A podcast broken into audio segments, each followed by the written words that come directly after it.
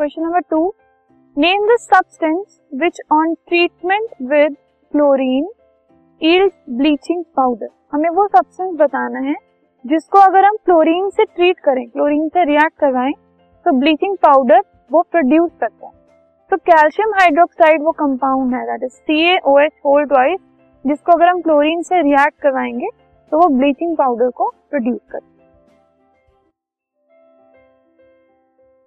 This podcast is brought to you by hub hopper and Shiksha Abhiyan. अगर आपको ये podcast पसंद आया तो प्लीज़ लाइक, शेयर और सब्सक्राइब करें और वीडियो क्लासेस के लिए शिक्षा अभियान के YouTube चैनल पर जाएं।